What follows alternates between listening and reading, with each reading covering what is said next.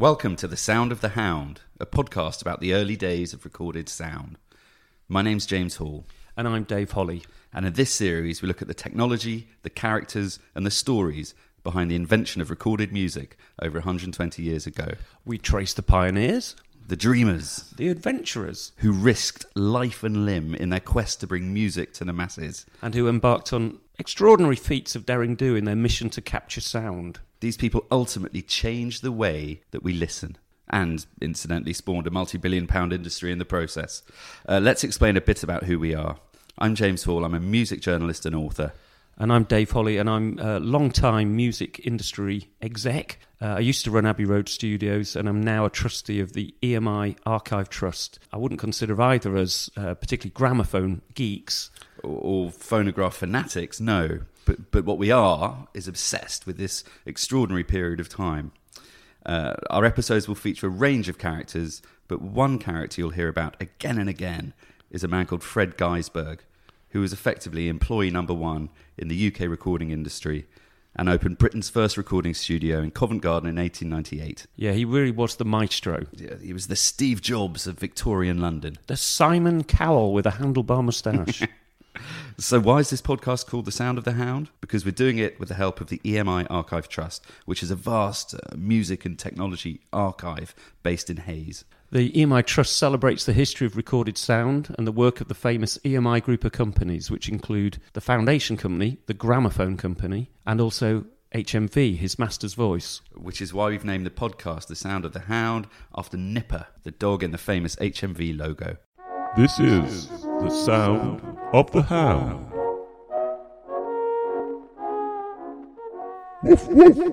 The word legendary is bandied about too much in the music industry, but I think it's apt for today's guest on The Sound of the Hound. We're joined by producer Joe Boyd. Joe was born in Boston, Massachusetts, and came to London in 1965 to establish an overseas office for Elektra Records. While here, he opened the famous UFO Club, where Pink Floyd played. He went on to produce Pink Floyd's first single, Arnold Layne, as well as producing Nick Drake, the Incredible String Band, Fairport Convention, Vashti Bunyan, and latterly REM, 10,000 Maniacs, and Billy Bragg. He also worked as a music producer for Warner Brothers, with special input into their films. So Joe worked on the soundtrack to A Clockwork Orange. He oversaw the recording of the famous dueling banjos scene in Deliverance, and was involved in the making of the recently re-released Aretha Franklin film Amazing Grace. He also produced and co-directed a documentary about Jimi Hendrix.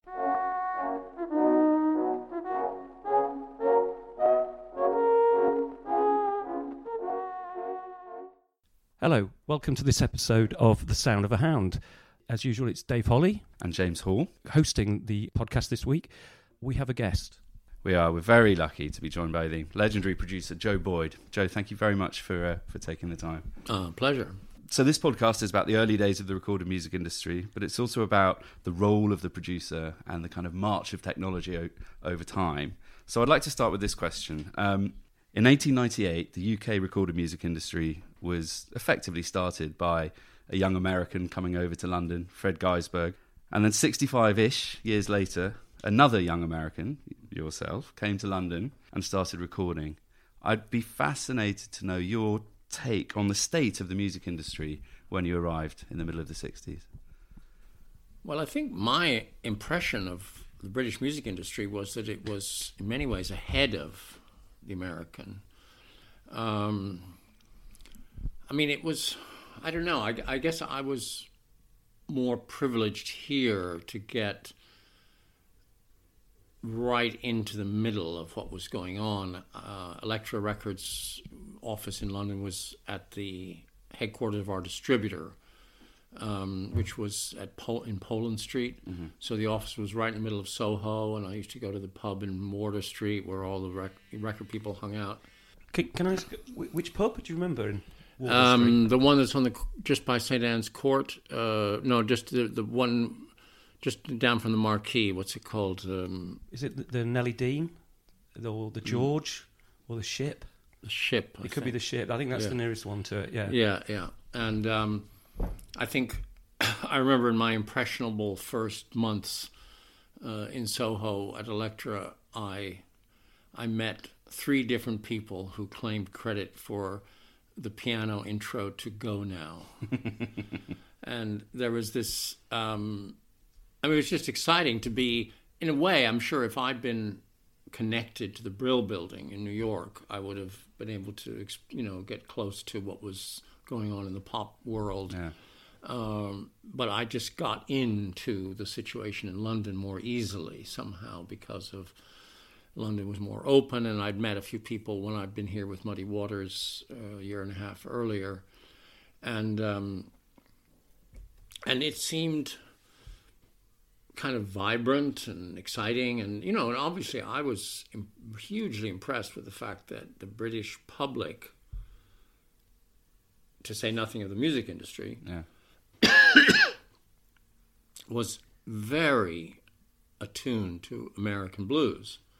You know, they everybody knew who Muddy Waters was. In America, in that time, you had this weird dichotomy between folk blues and rock and roll. So two separate entities. Yeah, they were Yeah. very separated, and and so Muddy Waters, you know, and BB King recorded for rhythm and blues labels who were also recording Chuck Berry and Bo Diddley and and so they were even though we liked them, I mean everybody liked Muddy Waters and BB King, they were considered not quite as real as Mississippi John Hurt and Brownie McGhee and you know all that stuff. And it wasn't until after 65 and Dylan going electric, excuse me, that all of that changed. Um, and the rock era began. Yeah. But the rock era had already begun, although nobody called it that, um, in Britain Yeah. with the Stones. And, you know, I went to see, like my first month in London, I went to see The Pretty Things and Gary Farr and the T Bones at Central School of Art. And, you know, it was there was nothing like that in spring of 64 in America, really. And was there anything like the UFO Club in America? Or could that have only happened in London at that time? Well, that was year later. That Yeah. was, you know, and and it, you say that was later. Well, it was only two years later after I arrived to take up my job with Elektra. Yeah. In fact, it was less. It was a year later, but it seemed like an eternity. I mean, so much changed in that period of time, and um, and that the underground scene was for six months, which was the eternity of six months, was quite separate from the music industry. It was Right. an underground phenomenon. Yeah. But March of '67, Arnold Layne was released, And then, and then suddenly every group was wearing flowered shirts and taking acid and doing long sitar-based guitar solos. You know.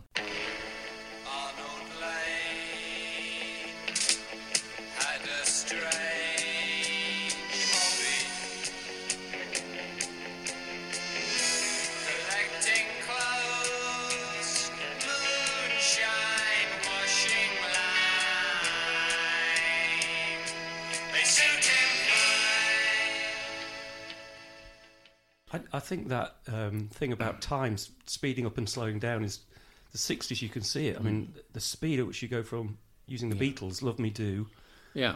to um, you know 67 with Sergeant Pepper's to 69 with Abbey Road and Goodbye. six, seven years, wasn't it's, it? it's all over. Yeah. Yeah. George is 26. Exactly. Get on with the rest of your life. But how quick life changed then. Yeah. It goes from black and white to colour. Yeah. It seems to. But I think probably for certain 19 year olds today, mm. you know, the difference between a particular type of techno beat and another one changes within six months and feels like a huge change. It does, absolutely. And to us, we can't tell the difference. yeah. Yeah, maybe it's being that age at that time. Yeah. Yeah. It's very. I've just come back from Glastonbury, and the, the yeah the dance music of my youth, twenty odd years ago, is completely different now. Yeah. I you know I sound like an old old fart, but I don't get much Yeah. much. yeah, no, neither do I. But anyway, but the, I mean, in terms of the, I don't know. I mean, I always felt like one of the things is a, I used to, I dabbled for a while in playing bridge, and there's an expression bridge of cross-ruffing, you know, where you play the hand opposite and you use the cards you've got in this hand to maneuver the lead from one side of the table to the other. And I felt like I was doing that a bit with the with the Atlantic Ocean. You know that I was sort of taking things that I was learning in Britain and applying them in America, and then vice versa, coming back here and you know, I, I came back to America after my first trip to Britain, telling Paul Rothchild about all these young bands that were listening to Muddy Waters and all this, and and I and I'd heard um, Spencer Davis Group play a Leadbelly song in a Birmingham pub, and I, you know, went back and and Paul and I tried to form a band to do exactly that, and that turned into Loving Spoonful, which I wasn't involved in, but Yeah. that was sort of I was involved in the kick, you know, the planting the seed, and then something about the way that folk music was sort of taking over the pop world in America, or at least invading it. With psychedelia coming in as well. Yeah, I I um, I think that allowed me to come here and hear the Incredible String Band and immediately think they should open for the Jefferson Airplane, where they were playing the folk circuit in Scotland. You know, Yeah, because folk in England at that point, or Britain, was, Yeah. was, was was finger in the ear, yeah, yeah. backstreet of pub, tremendous circuit, but but cut Yeah. off from exactly, pop. exactly. Joe, can we go back to your early days as a music fan when you were when you were a young lad? Yeah, this is this is a question um, which I think we've stole, shamelessly stolen from another podcast called The Word, but they always set the scene by asking um, what what was the sort of device that you listened to music on when you were growing up in your home. Well, I mean, I grew up at, uh, you know, I was born in 1942. My earliest memory, I mean, I, my basically there was two different things that were going on. My father and his mother was a con- had been a concert pianist who taught gave me piano lessons and was had studied with Leschetizky and been an assistant to Arthur Schnabel in Berlin and you know she was a proper classical musician and I learned lis- learned how to listen by listening to her play a piano live. Um, but then my mother had 78s. My father had 78s of classical recordings.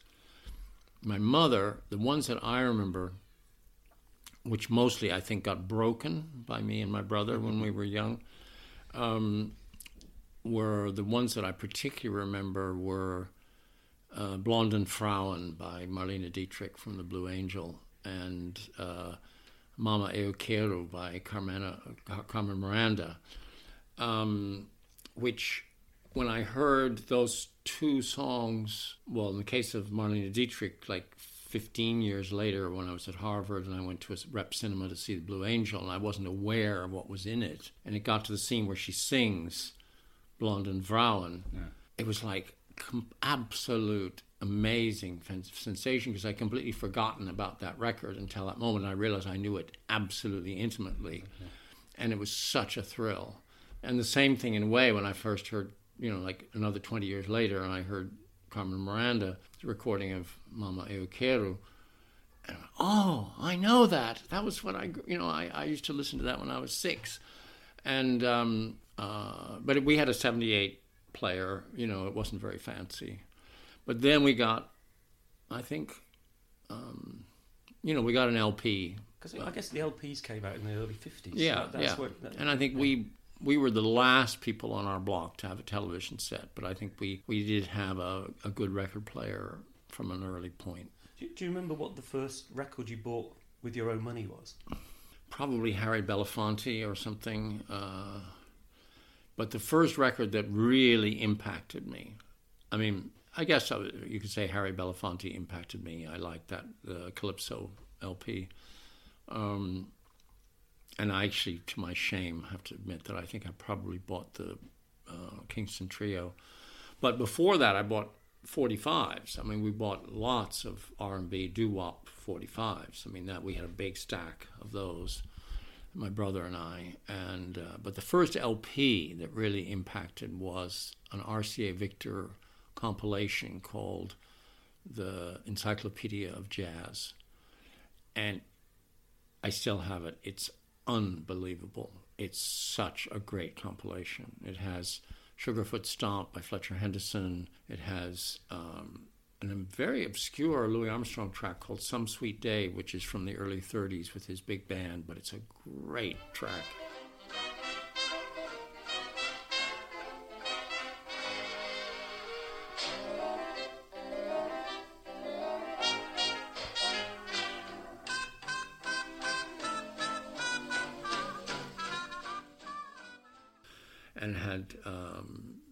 The Mooch by Ellington and uh, One O'clock Jump, Count Basie, and then in the middle of all, and this I mean, where I was lit, and this was given to me as a present by my other grandmother, the non-musical, my mother's mother, who wasn't really musical. And she was like, "Oh, these young people, they like this sort of jazz stuff these days, so I'll get him something called jazz." which she didn't really understand the difference between jazz and rock and roll. And and in the middle of side two, they had Sleepy John Estes' Working Man Blues. Now you done spent all my 1940 rent. Woman, you done worked on my substitute. Now you done spent all my 1940 rent. Woman, you done worked on my substitute. And I remember we got to that, and I just went, "What is that? That's incredible." The rest was jazz. The rest was This jazz, kind and this was like country blues, So, and well- that was my first real dose of country blues. acoustic blues. Yeah, yeah, and and John Estes, who who's beca- remained and still remains, you know, a hero and an iconic figure in my. This is great. You never forget your fir- the album Yeah. that first Yeah. really made an impact on you. Yeah. What was your first one? Well, it, it was an old compilation of, of, of, of rock and roll, so it, it was it was early Frankie Valli. It was, and I Mm. remember, and there was a guy with a big quiff on the front, and I just remember getting it back back home. I didn't really know what I'd bought, and it was yeah, blew me I, th- away. I think mine was a compilation. It's, it's often Mm. a compilation or a sampler. Yes, It's a fantastic way to listen to lots of stuff, many of which is rubbish. but you find one or two gems on it, and it, it begins the journey, doesn't it? Yeah. I, you, you mentioned both your grandmothers. excuse me. And in White Bicycles, your uh, fantastic book, by the way, for anybody's not read it, I think the dedication is to your maternal grandmother. No, taught you taught you to listen. Yeah, my my father's mother. And and, and I, I I think at some point during the book you say that you were privileged to listen for a living, or you wanted yeah. to listen for a, Yeah. listening for a living, which just sounds a fantastic thing. Yeah. When you started listening to records, did you listen differently to, to, to live music? Did you did you analyze? Did you find yourself doing that, or just was it feeling that you went with, or beat? Or I, I mean, I, I didn't think about it at the time. I think I do think the two things I would say in retrospect. I mean, you know, with hindsight, not what I was aware of at the time, but looking back, I would say two things. One very general and one more specific. Is that um, I think my approach as a producer was shaped by all the listening I did. And I think there's no substitute for listening. You know, the broader and the wider and the more you, and, and to me, I mean, this is probably one of my shortcomings as a producer from a commercial point of view, in that I wasn't. I mean, there are some producers, obviously, from whether it's Mickey Most or Phil Spector or whatever, who just related absolutely to the teenage musical mentality and were determined to tap into whatever was of that moment. And I always, at some point, subconsciously or in the back of my mind, or even in the front of my mind, I wanted to make records that I could listen to in 50 years, the way I listened to things 50 years earlier. You know, so the records that weren't subject to the vagaries of fashion. yeah, Yeah, and you know, and, and for example, when in the '60s I had a guitar player say, once stereo, we started mixing things in stereo, saying, "Oh, let's pan the guitar solo from right to left and put a phaser on it," and I would say, "No, we're not going to do that." how how did you work? How did you get get the sound that you were looking for? I mean, it's not. Um, there's no trick to the process. I mean, I think this is where we get into the the other, much more specific thing that I think, in retrospect, that I got from my back, my childhood, and my background. My grandmother was a student of Leschetizky, who taught Arthur Schnabel and was one of the great teachers of the Vienna music world. And years later, I read something about his playing and his approach. And she, my grandmother, mentioned this as well which was this thing called the singing right hand, in which the melody line that you play in a way that you don't you don't distort the balance between the right and the left hand. Everything has a va- it's almost equal value, but somehow the technique plays is able to give that just that little something of texture to the melody line in the right hand that allows the direction of the music to sing and to be heard and to stand out within all the complex chording and harmonies and everything that's going on.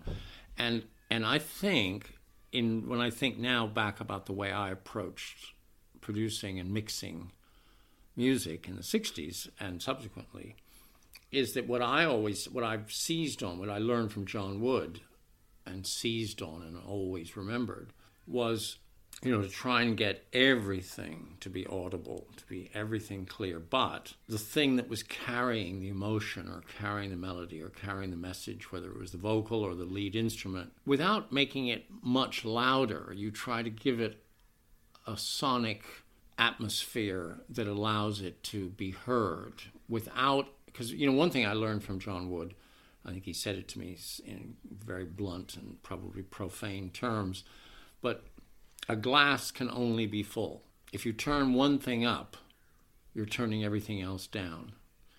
And so That's very good, yeah. You can't put more in a glass than it can. hold. yeah, exactly. And so if you if the guitar player says you got to make my guitar louder, I would turn around and say, "You realize that means everything else is going to be quieter." And he said, "No, no, no. I want everything else at the same level and my guitar a little louder." I said, "Excuse me, but if your guitar is louder, everything else will mathematically be quieter." And and so I concentrated on trying to have mixes where you could hear everything warm, full sound, but the line, whether it was the voice or a lead instrument that carried the message of the emotion of the song, you wanted it to ring and sing and stand out. And I realized that that was actually, I was sort of doing with my mix on folk rock in Britain in the 60s what Leschetizky was talking, teaching to his piano players in the 19th century.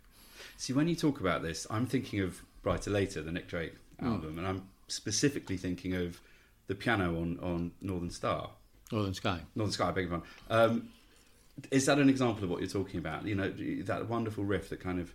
Yeah, I mean, I, I, I don't, I can't say it's. I mean, I think everything. I, I like to think that everything was a reflection of a Yeah. particular aesthetic or in a way, which is, you know, probably a lot of people will say, well, that's just obvious. I mean, that's the way you mix something. But I do think that if you listen to a lot of records earlier on, um, there was a, you know, there was it was quite okay to have instruments way in the distance in the background Yeah. and not a lot of things in the mix that weren't very present or weren't very warm necessarily that there was a focus on the drums and the voice or something. And uh, you know but i mean you know classic records sun studios. I mean sam phillips. I mean that's you know you hear everything. Yeah. it's all there you know and it's all vivid and three-dimensional. And you know that kind of thing is what you aim for. Yeah. Most of your recordings, or many of your recordings in London at the time, were at, at um, Sound Techniques in, Right. in Chelsea. Was there anything special about that place? I mean, the, just the name Sound Techniques kind of speaks to the process, doesn't it? What was special about the place? Well, it was. I mean, I stumbled on it by accident, uh, but um, I just liked it as a room, and I liked John Wood, and it just became an easy place to go. And and W- Was John the uh, engineer there? he was the engineer and partner. He and and a guy called Geoff Frost set it up, um, and I think there's a this there was a great article in a studio magazine about ten years ago about the history of sound techniques that um, you can probably find online. There's and they're trying to make some people are trying to Geoff Frost's son is trying to make, or some other people actually are trying to make a a documentary about sound techniques, but it was a former dairy in Chelsea, and so the and it was a brick building, so it was quite solid. But it wasn't the ground floor. The studio was on the first floor, and it was two stories high. Um, and the great thing about it was that one of the great things about it was that they built the control room up. You had to go up the stairs. It was like a little box in the side of this big room, in one one end of the big room, uh, and then on the other side of the room, they had the office, the administrative office, and the bathroom. And because of the plumbing for the bath- bathroom, it was a lot deeper. This Right. box that was sat in one corner. Yeah. And so you had th- and then in the middle you had the full height. Double double height. Yeah. Yeah, so you had three different ceiling heights. You know, one under the low, the lowest was under the bathroom, the highest was in the middle, and in between, halfway between the lowest and the highest, was under the studio. And so you could, and that was one of the things I learned from John. I mean, you know that that um, you know today I think a lot of engineers, you know, if they you know usually are recording an instrument in a dead space, and you know if you want it to be a little brighter or you want it to be have a little more resonance or hear the bottom strings more, whatever you twi- tweak tweak the knobs. Yeah. And John would sort of listen to something. If he didn't like it, he would lumber. He was quite large man, is still, and lumber down the stairs and go and move the microphone or change the microphone or um, or move the musician. Say no, no, no, go over here, and then re-mic. You know, and listen, go back and listen. He would never So EQ as yeah. you recorded. You know, you might do a little EQing when you were mixing, but as you recorded, you would very rarely, you know, if there was something you didn't like, you change the microphone, change the room position, change the positioning of the microphone, something like that. Which, which so using the room. Yeah, So- yeah, the yeah, space. as an you instrument. recorded in a space. Yeah. Yeah. And I think I like to think a lot of the recordings that we did there sound very three dimensional. They have a you feel the space, you feel the Were they live recordings? You know, yeah, which mostly. again doesn't te- ty- typically doesn't happen these days. Right. You know, you laying track on top of track. Whereas Exactly. And people come up to me and say, "Oh man, I love that sound you got on the strings on Riverman. You know, how'd you get that?" And, and I say, "Well, we recorded it all live. You know, Nick sang that song in front of, you know, Yeah. the the strings, and um, and people sometimes write in and say, "Are you gonna ever release, you know, Five Leaves Left with just the voice and guitar tracks, like Pink Moon?" You know, and I say, "Why? A, why would you want to do that? And B, no, because you can't. There's no separation. Yeah. You know, Danny Thompson was standing next to Nick. You know, and the strings were standing were were seated next to Nick. It was all in one space." I hadn't realised Danny played on that record. Yeah, he was playing bass on it, was he? Yeah, yeah, he Yeah. played bass on Five Leaves Left. Given what you just said earlier about the, the Mickey Mouse pop thing versus the longevity, when those albums, Which I have to say, just in fairness to Yeah. Mickey Most, that we were just I was just yes last night played uh, Andrea, my wife, um, um, Sunshine Superman, Yeah. beginning to end, great record. It lasts. were you were you disappointed at the time when those Nick Drake records failed to kind of take off as as, as you'd hoped? Of course, you know. I mean, in a way, I mean, I didn't think about it at the time, but in a way, the whole financial structure of Witchseason Productions was, you know, assumed that people you spent a lot of time and money on would sell, Yeah. And only Fairport and the Incredible String Band did, and Nick Drake did not, and John Beverley Martyn did not, and you know, Fotheringay. Fa- well, Fotheringay did a bit, but. Um, uh, but not at the rate at which Sandy spent the money. Right. Yeah. So is there a sense of, of, of vindication now? Is that the word that these these albums are now seen as as, Hmm. as the classics that they are? Well, sure, you know, it's nice. It's but it it's there's a very sad feeling about that too because um, you know, I mean, I went to see Searching for Sugar Man, and there's that scene in South Africa where there's ten thousand people waiting in a big hall for this guy that they thought was dead, and he walks out on stage, and the place goes crazy. And when I saw that, I just burst into tears. You know, because you know, because your fantasy not- is like you know maybe we thought we only think Nick's dead. you know, and um, uh, you know, it's uh, it was it was very um, it was very sad. I never felt magic crazy as this. I never saw moons, knew the meaning of the sea. I never held emotion in the palm of my hand. Felt sweet breezes in the top of a tree, but now you're here. Brighten my northern sky. Could I just ask you about how? I'm, I'm really interested in the listening, Right. and learning about records, and then at so, and I know.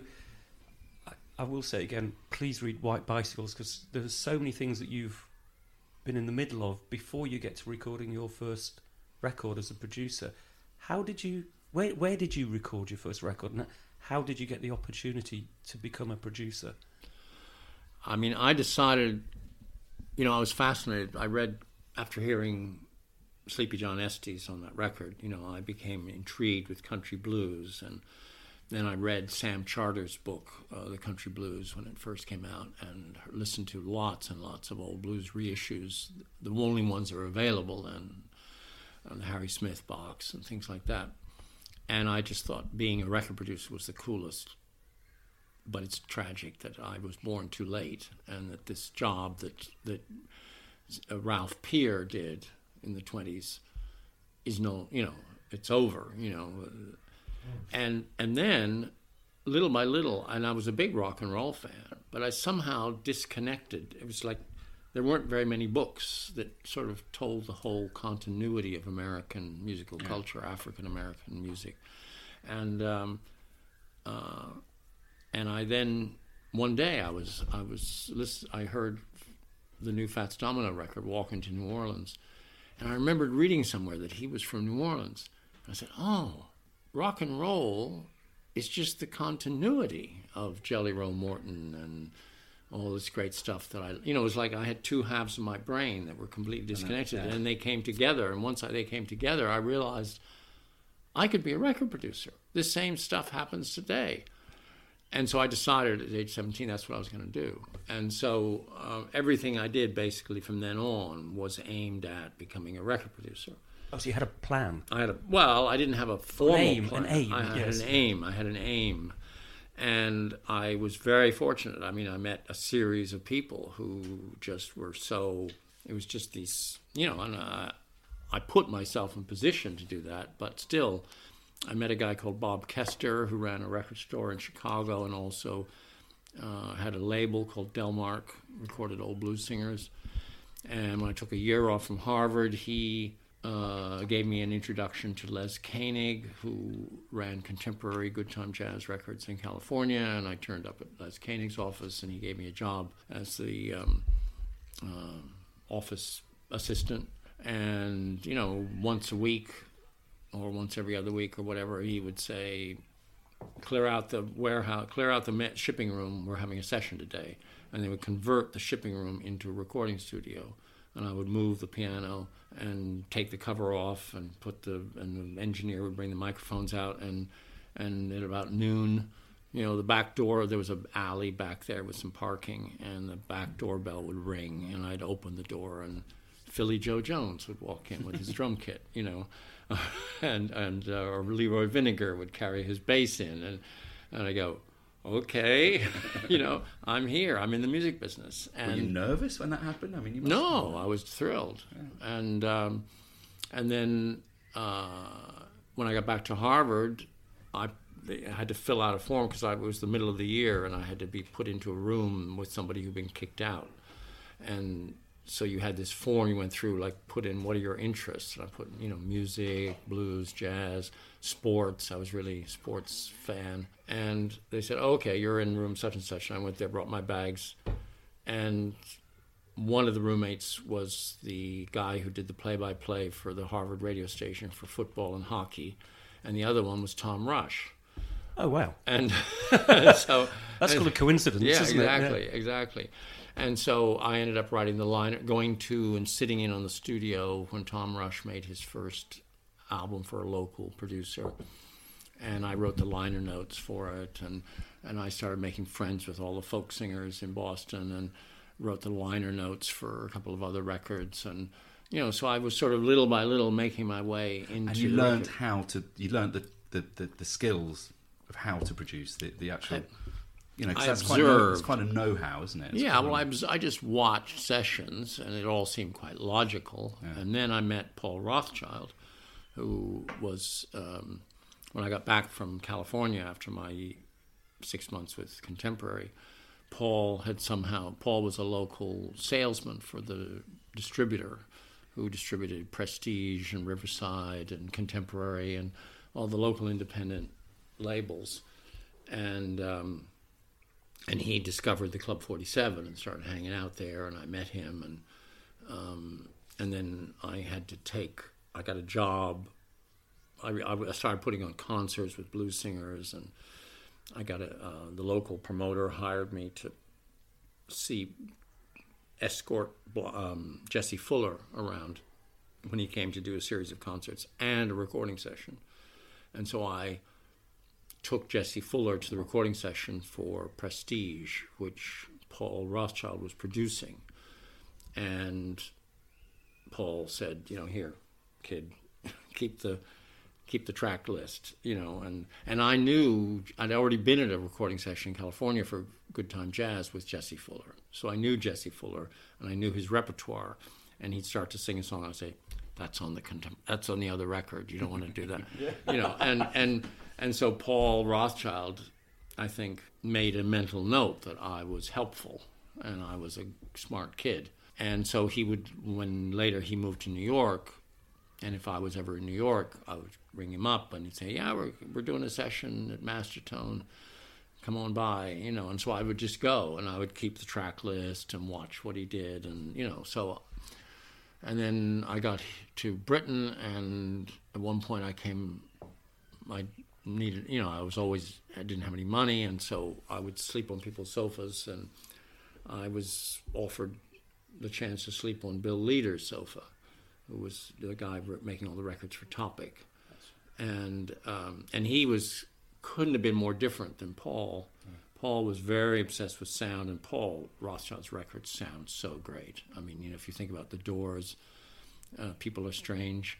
I mean, that's such a great sounding record, Yeah, and yeah. and the Janis, the Pearl record, you know, Janis, the best sounding record she ever made, and and um, you know, he was a brilliant Was he was he independent or was he attached to Elektra? He was attached to Elektra for a long time, uh, but then he was independent for a while after that, and then he got cancer and died, very sadly. But um, uh, but Bill was not somebody who was obsessed with sound the way Paul was, but he was obsessed with getting a performance and making people feel at ease and feel their music was loved and made, you know, that you were really listening. And, you know, he would just set up, put up egg crates in his kitchen and hang a, you know, hang a microphone and got a mono Revox. And record in the kitchen. Yeah, and record in the kitchen. The first Watersons record is, is, is done in Bill Leader's kitchen, you know Where, whereabouts? Is that in London? Camden, Camden, Camden, Town, yeah. And I was there, you know, and I mean, he they were there, and I was sitting there, and they were singing, and you know, he was turning on the Revox, and you know, and that was the record that we is now a classic, and and uh, Wh- Which album is that? You, I think it's just called the Watersons. The first- first yeah, one, Yeah, yeah, yeah. yeah. And um, and you know, and I went with him on expeditions to record people in other parts of England, and so I learned. You know, so I was, I felt like, yeah, I know how to do this. Yeah. Just When give me a chance. You know? expeditions. What do you mean? You go up to folk clubs? With, with, with No, we went. We we went. We went. Spent three days in Whitby. Yorkshire. No, in uh, yeah, in well Northumberland or Whitley no, Bay, uh, Whitley Bay. Whitley Bay, Whitley Yeah. Oh, Bay. Whitley Bay, yeah, Yeah. yeah. and and uh, recording the Fisher family, Archer, Archie Fisher, and Ray Fisher, and um, Scottish singers. And um, Where, where did you record them in clubs or? or no, no, we record them in their house. Wow. You know, in the kitchen, you know, or in the living room. I mean, this house. is Fred Gaisberg s- s- seven decades later, wasn't it? You know, going into the field with your equipment. Yeah, but it wasn't. But the point was not to do a quote field recording. Yeah. It was to make a proper record. I mean, you know, Bill made really good records that are that don't sound like field recordings. You don't have background noise. You don't have, you know, it's not like John Alan Lomax. It's you know, it's it's proper records. I mean, you know, and and and he did. I mean, he's a wonderful engineer producer. I mean, he got a really good sound. He just wasn't. It was mostly one microphone, and and he was very. And he teaches. You know, he's still alive, and he teaches in Manchester, and and teaches engineers and stuff. I mean, he knows what he's doing absolutely, and and he was a wonderful guy. I mean, he is still a wonderful guy, and. Um, um, Could, could I ask you about Yeah. uh, just because you talk about field recordings versus? Yeah. There's a story in, in White Bicycles about a dinner party Yeah. where you have a conversation with Alan Alan Lomax, who's the, mm, whose reputation is as the doyen of field recording um, collectors, song collectors. yeah. Can you? well, it was it was a very funny evening. It was at Lucy Duran's house, who's a who's the, she's the eminence grise of world music in London. She's the one who taught me, taught Nick Gold, everything about Malian music and Cuban music, and um, and she just knows everything. She's like a walking encyclopedia, and she has this flat. She's always been this flat in Camden Town, and one evening there was a gathering there. I think Toumani Diabaté was in town, and he was there, and so she invited Alan Lomax, who was in town. He came. I was there. Charlie Gillett, I think, was there, and um, I think Andy Kershaw and a few people. Okay. And um, I found myself sitting next to Alan Lomax, who I knew, but I was hopeful that he didn't remember how he knew me, you know, because he I'd been the one at Newport where he came over and said, "You've got to turn that sound down." When Bill Dylan was playing his electric guitar, and I was the one who had to tell him, you know, that Peter Yarrow, who was also on the board of Newport, was sitting at the controls with Paul Rothchild. This, this is one of my favourite stories Yeah. from White Bicycles. Yeah, yeah, you, yeah, like yeah. the intermediary between these two powerful men. yeah, and um, uh, so I was praying that he didn't remember that, um, and um, and also I'd optioned Mr. Jelly Roll uh, from him, but I'd never really. I'd only met him once in that period. I never made a film, but it was a nice idea. Uh, but I always dealt with his manager. Um, And that was the conversation that evening, so then we had this conversation, and so at some point, I kind of, I don't know, somehow the subject of like the aesthetic or what you're doing as a field, making field versus studio. And I said, well, you know, it's really the same job. You just have a different audience. You know, there's a more academic audience for field recording, and it's just like you're making a record for an intended audience. And there is an aesthetic and assumption behind that, and it's different, you know. And he basically, you know, kind of stood up and he, he'd had a few drinks. Mm-hmm. and he said, Come out inside and say that. I'm going to punch your teeth in, you know.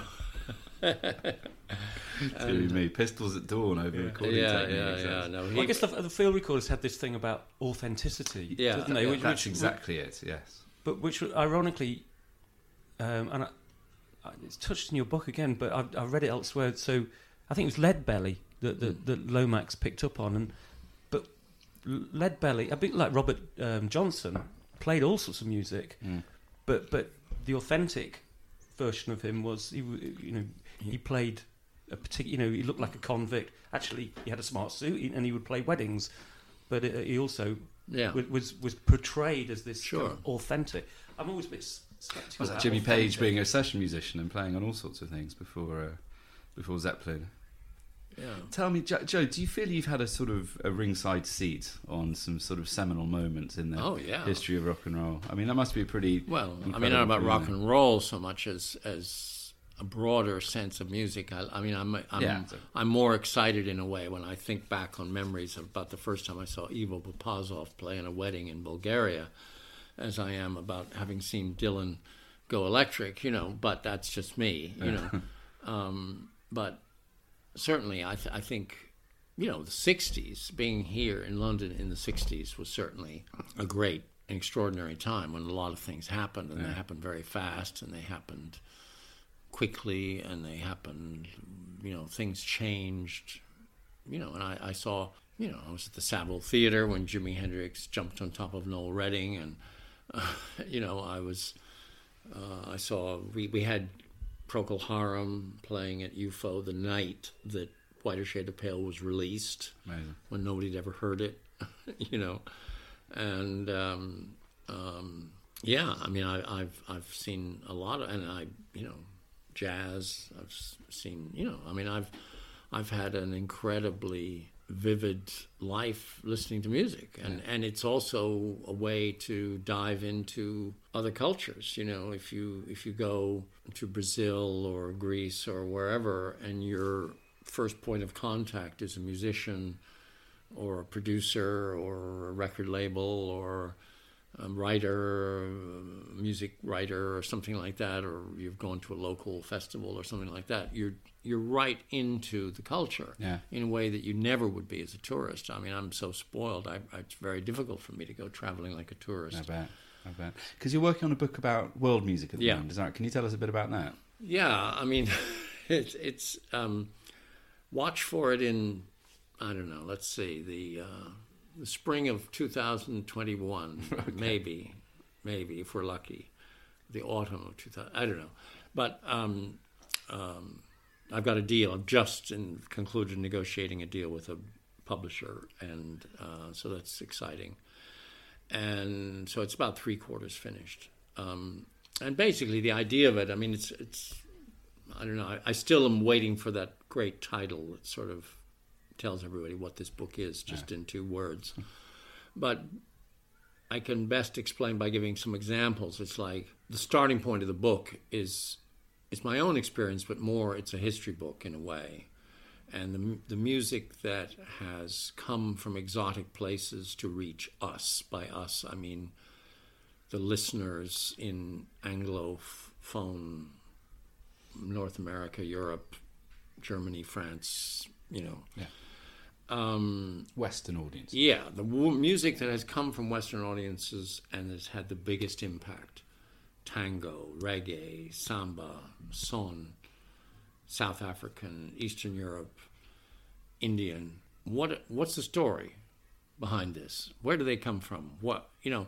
And in every one of them, there's things that nobody knows that are very contrarian to what everybody believes.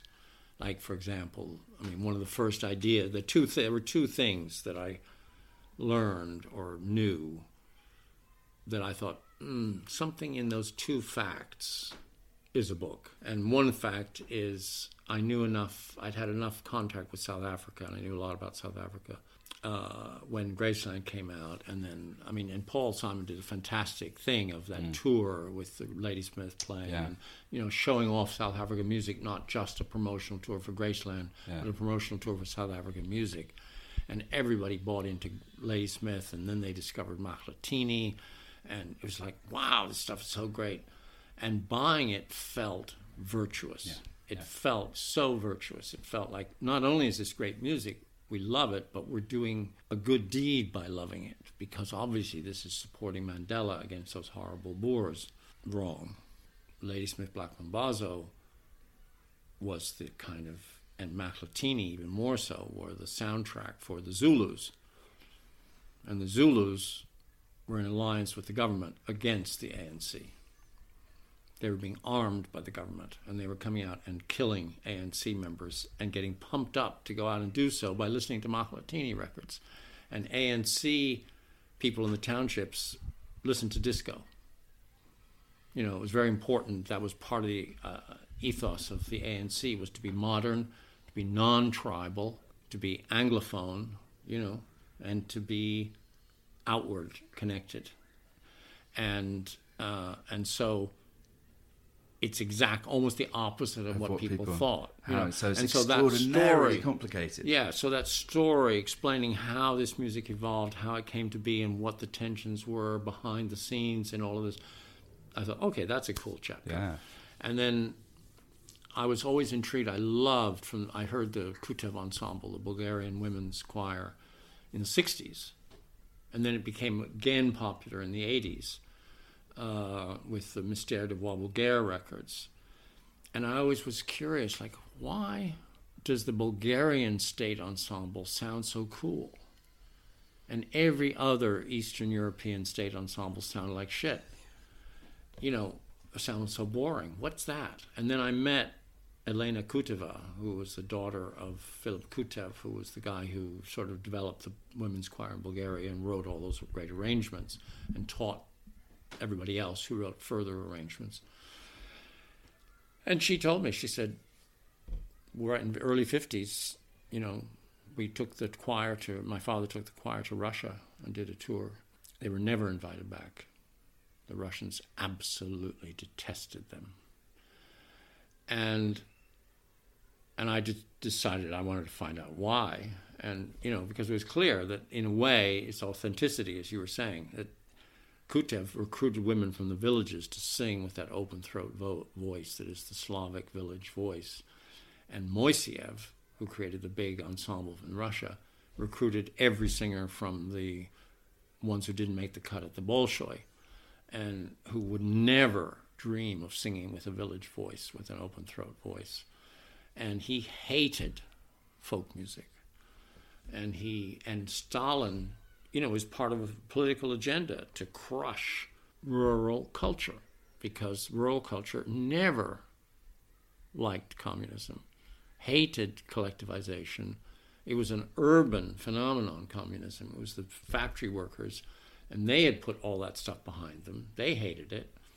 The communists went out into the countryside, and these women singing these ancient songs and walking in a circle around the church Yeah, yeah. and doing all this stuff. That's we got to get rid of that, you know. And Gorky saying, you know, we have to create a new peasant, and therefore we have to eliminate all of this. And here comes Kutev celebrating it in its Bulgarian form, and the Russians were just like, get the hell out of here with this shit, and teach, teaching everybody else from the other countries not to do Not the to do. same error that Kutev is doing. So there's a whole story about that struggle within communism, within nationalism, about who owns the music and what does it mean. Gosh, how fascinating. so, so that's my chapter on the. Can you Eastern finish this book a little bit? I think you just sold two copies. Yeah, yeah. So, the, I mean, the term cultural appropriation is such a blunt instrument, Yeah, isn't it? It's yeah. so much more nuanced and sort of Yeah. fluid than that. Yeah, yeah. How fascinating. Just back to the recording, the kind of big picture recording and production um, industry, your, your, your kind of history. Um, in your lifetime, what's the one technological advance that has most altered the recording process? Well, I'm afraid the answer is probably the obvious one the, the, the digital technology, which, you know, I mean, I hesitate to just talk about it in a way because I end up sounding like a curmudgeon because it's very sad to me, you know, the way I hear a lot of modern records that the singing is good, the song is nice, but it's clear that there's a click track going on somewhere hmm. and that it's perfect and that every note has been massaged or nudged or moved or whatever and it's been re- layered up with everything done so that it's absolutely the way it's supposed to be and my feeling when i listen to a record like that is interesting great. I never have to hear this again. You know um, i believe that when you record a group of musicians in a room and even if you overdub the backing voices or you overdub the sax solo later or you you know and you mix it and you put a lot of trouble and attention into mixing it you still the core of it is a moment where people interact with each other and where the musicians don't actually know what's going to happen next So they're a part of the process rather than the whole of the. yeah, they, the that moment is mm. happening, and the moment has uncertainty and it has an adventure. And I believe, and this is, you know, I have no proof, this is not a scientific thing, it's just my own particular take on it, is that when, a, as a listener, you listen to music that has that quality of uncertainty, even when you listen to it for the 25th time, every time you listen to it, you experience a little bit of that adventure, which is drained from the music when you have perfection and when you have a click track and when you have a machine generating the rhythm. And, and to me, modern records that are made that way with digital technology, they're interesting, but they enter my brain via a different In a door different than way. music How does. Yeah. I, I guess if you if you collect, capture a moment, you're capturing a performance. Yeah. Whereas if you're capturing layers, you're hmm. capturing a brick wa- a wall made of bricks rather than a, a Yeah, performance yeah. that feels dead, doesn't and it? and you know and and at the same time i don't this was my argument with lomax in a way it was and this is maybe why he wanted to punch my punch me in the mouth is because i think there was implicit my feeling that I'm not that interested in listening to field recordings. I'm not obsessive about like, oh, let's have absolute authenticity and be in the moment, because I think there is, to me, and this is my argument with fusion. You know, people who think, oh, I love African choral music, but we got to put it with a Swedish fiddler in order to sell it. Yeah. You know, because to me, you take the authentic um, music, not just any authentic music, but the best, the greatest artists that a culture has produced, and you record them the way you would record a great classical string quartet. You know, you put every effort into getting the best microphones, the best room, the best engineers.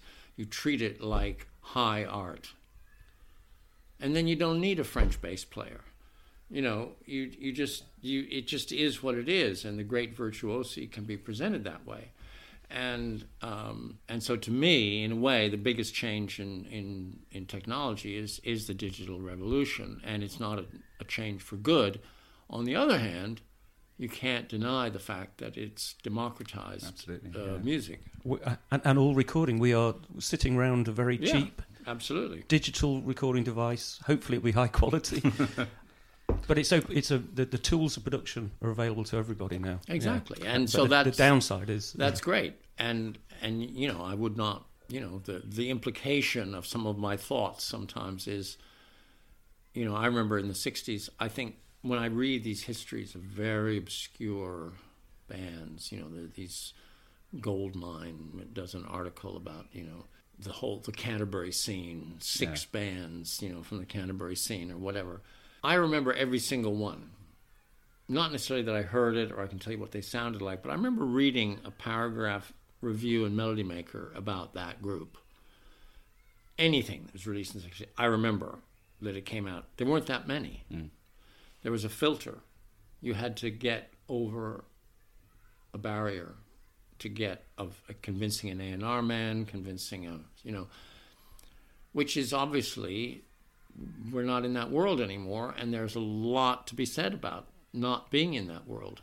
However, there is something to be said for having those filters, you know, for the fact that there were some, you know, I mean, it's just experiential. You look at the fact there were there were these filters, these control mechanisms that only allowed the best or people that were perceived as the best. And that's part technological. It's also part part of the music press played a huge exactly, role in that. exactly. And actually, the music press, ironically, because of technology, is is is going through the same problems as. Uh, Yeah.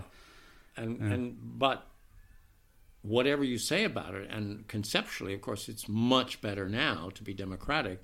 But you go to a rec- the few record stores that remain. What box sets are piled high by the c- cash Yeah, register? yeah. They're all from the '60s, Yeah. or the '50s, or the '40s, or the maybe the '70s. Yeah. And um, there are not many box sets of artists from the last, you know, 25 years but we'll see. History will will um, will tell us. You know, Who do you enjoy at the moment? Is there any artist that, that, that currently releasing who? Well, I just went the other night. Wonderful concert um, at Cafe Oto, a wonderful place which I try to go to as often. Where is it? It's in uh, Dalston. All right, yeah. It's uh, it's just a little room. It reminds me of the Club Forty Seven. You know, it's very bare bones, simple, but and most of what most of what they put on is not that interesting to me. They're very inter- They're very. I mean, I'm, I'm, God bless them. They love free form improvisation. A lot of that sort of borderline jazz, classical, free music. Not so interesting for me. But they had Alasdair Roberts the other Ah, night yes. uh, with a um, um, a French group that he'd met somewhere, and they did a project together, and it was wonderful. Sitting around in a circle, you know, It's Sam folk, Lee, very yeah, quite traditional folk. He has Yeah. been, hasn't he, Alasdair Sam Lee, you know, some of the stuff he does with uh, I don't always like his records, but just his the energy around him and the folk scene that he generates, the Nest Collective, and uh, um, but I also, I mean, I'm thrilled to be going to see. Again, this is you know going to be a cliche, but I mean, I'm, we're going to go. Andrea and I are going to go see uh, Lucinda Williams when she comes at the end of July she's to me one of the consummate artists of our time. I mean, she's just fantastic, and um, so that's exciting. But I also, I mean, you know, we've, I've, you know, I, I got married to this woman who works in Albania, and she's educated me about Albanian music, and we produced a record together, uh, and we just produced a record with a singer from Sarajevo. So I've gotten kind of intrigued with Balkan music, and um, and having Andrea, you know, is she's got better ears than me, and and so having her around as a co-producer is is giving me a new enthusiasm, for going in the studio. So we're going to make some other stuff. Fantastic. Can I end by asking you one question with two answers? Um, what to you is the most satisfying or complete piece of recorded music that you know? First one generally, the second one that you yourself produce.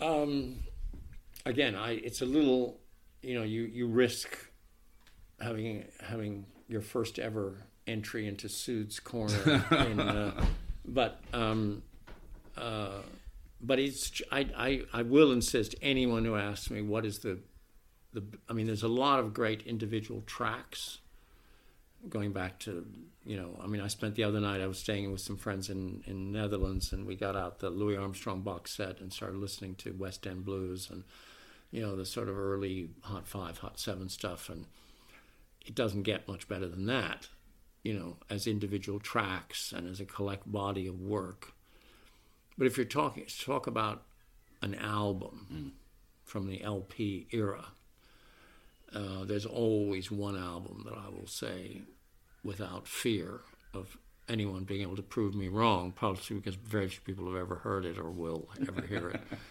But the greatest album ever made is uh, an album called "Savior Pass Me Not" by the Swan Silvertones. They No. were they were a Over my head. yeah, Never they were. Swan Silvertones.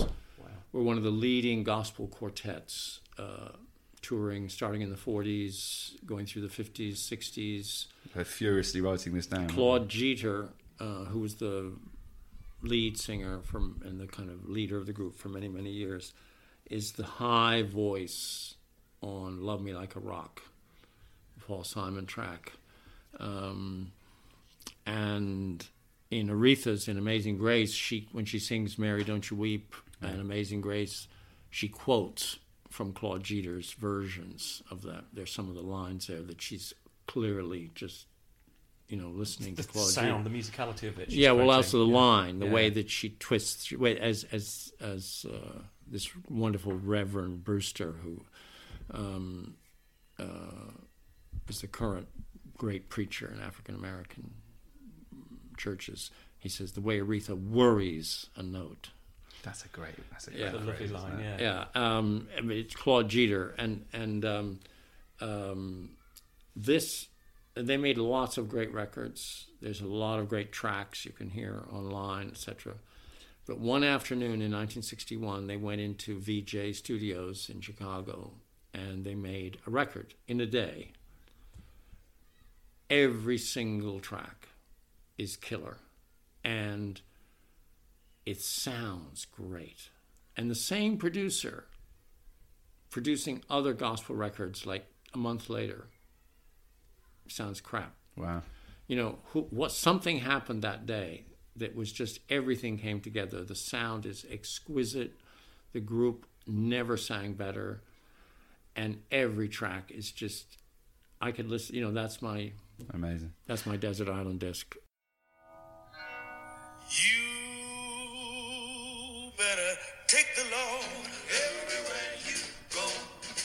Everywhere you go. Everywhere Lord have mercy. You ought to take my Lord everywhere you go. Take him everywhere you go. Everywhere you go. Mm, take him with you. Take him with you. In your home. Take him with you. Take him with you. And your own work? Not to put you on the spot. Yeah, I mean, there's one. so much. I mean, you know, there are lots of, of records that I. I mean, I guess the two records that I made that I'm most comfortable Yeah. listening to without ever thinking, ooh, mm, I could have done that better, you know, are probably one of the two Nick Drake records, uh, probably Bryter Layter, although I still have regrets about that of not being able to persuade him to record Robert Kirby's arrangement of Things Behind the Sun, which he did on Pink Moon as a solo thing. It was just, but there was a he was all ready to go, but he said, "I'm not happy with the song yet." And so he didn't record. So there are things that I regret about Bryter Layter, and and allowing Nick to convince me to put those instrumentals all over the but so maybe five leaves left. I don't know. But the other one is it, which I didn't really produce from the beginning to end, but I sort of finished it off and edited and mixed it. Was the Toots Reggae Got Soul? Uh, is a v- just every time I listen to it. I mean, it's such a pleasure to listen to it. Reggae got soul, Ooh, got so much soul. Reggae got soul, uh-huh. got so much soul. One time I listen to the beat. you know but there's you know but i've i've been so fortunate to be to work with many many great artists who i could listen to again and again. Yeah. you know richard and sandy and mike heron and robin williamson and maria muldaur and you know. But also latterly REM and, and, and, yeah and Billy REM and and and and, um, and ten thousand maniacs and you know um, but uh, um, yeah it's it's uh, I, I've I've to a certain degree I'm I'm pleased that for a lot and there's certain things I cringe when I listen to but mostly I managed to make records that I could still listen to in my old age which is what I set out to do when I was 20 fantastic. Well, I, I, this morning, pre- preparing for this conversation, through the wonders of Spotify, I was reading White Bicycles and listening to the bits of music. I think it's a fantastic body of work. I really do. thank you Um, and thank you so much for um, taking the time to talk to us. It's it's been a great conversation. Joe, it's been an absolute pleasure. Thank you so Okay. much. Yeah. Thank Thanks. you. Okay. Cheers. This is the sound of the hound.